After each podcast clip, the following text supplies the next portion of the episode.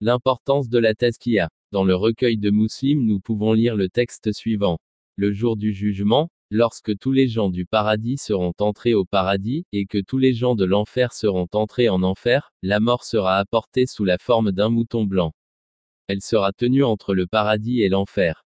Puis il sera dit, aux gens du paradis, reconnaissez-vous ceci Ils regarderont et diront, oui, ceci est la mort.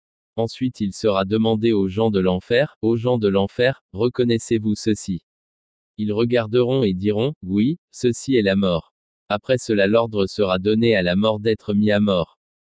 Alors, il sera dit, aux gens du paradis, maintenant vous avez l'éternité et point de mort, et aux gens de l'enfer, maintenant vous avez l'éternité et point de mort. Recueil de Muslim, numéro 2849. Qu'est-ce que la purification? La purification signifie purifier son âme, de sorte à ce qu'elle soit digne d'habiter l'environnement raffiné du paradis. Le jour du jugement dernier, les individus purifiés seront introduits au paradis et les individus non purifiés seront jetés en enfer. Après cela, il sera annoncé que la loi de la mort a été abolie. Maintenant, les deux parties doivent demeurer éternellement à leur place. Ce sera un moment unique le peuple du paradis sera dans un état de félicité pour avoir trouvé le monde éternel du bonheur.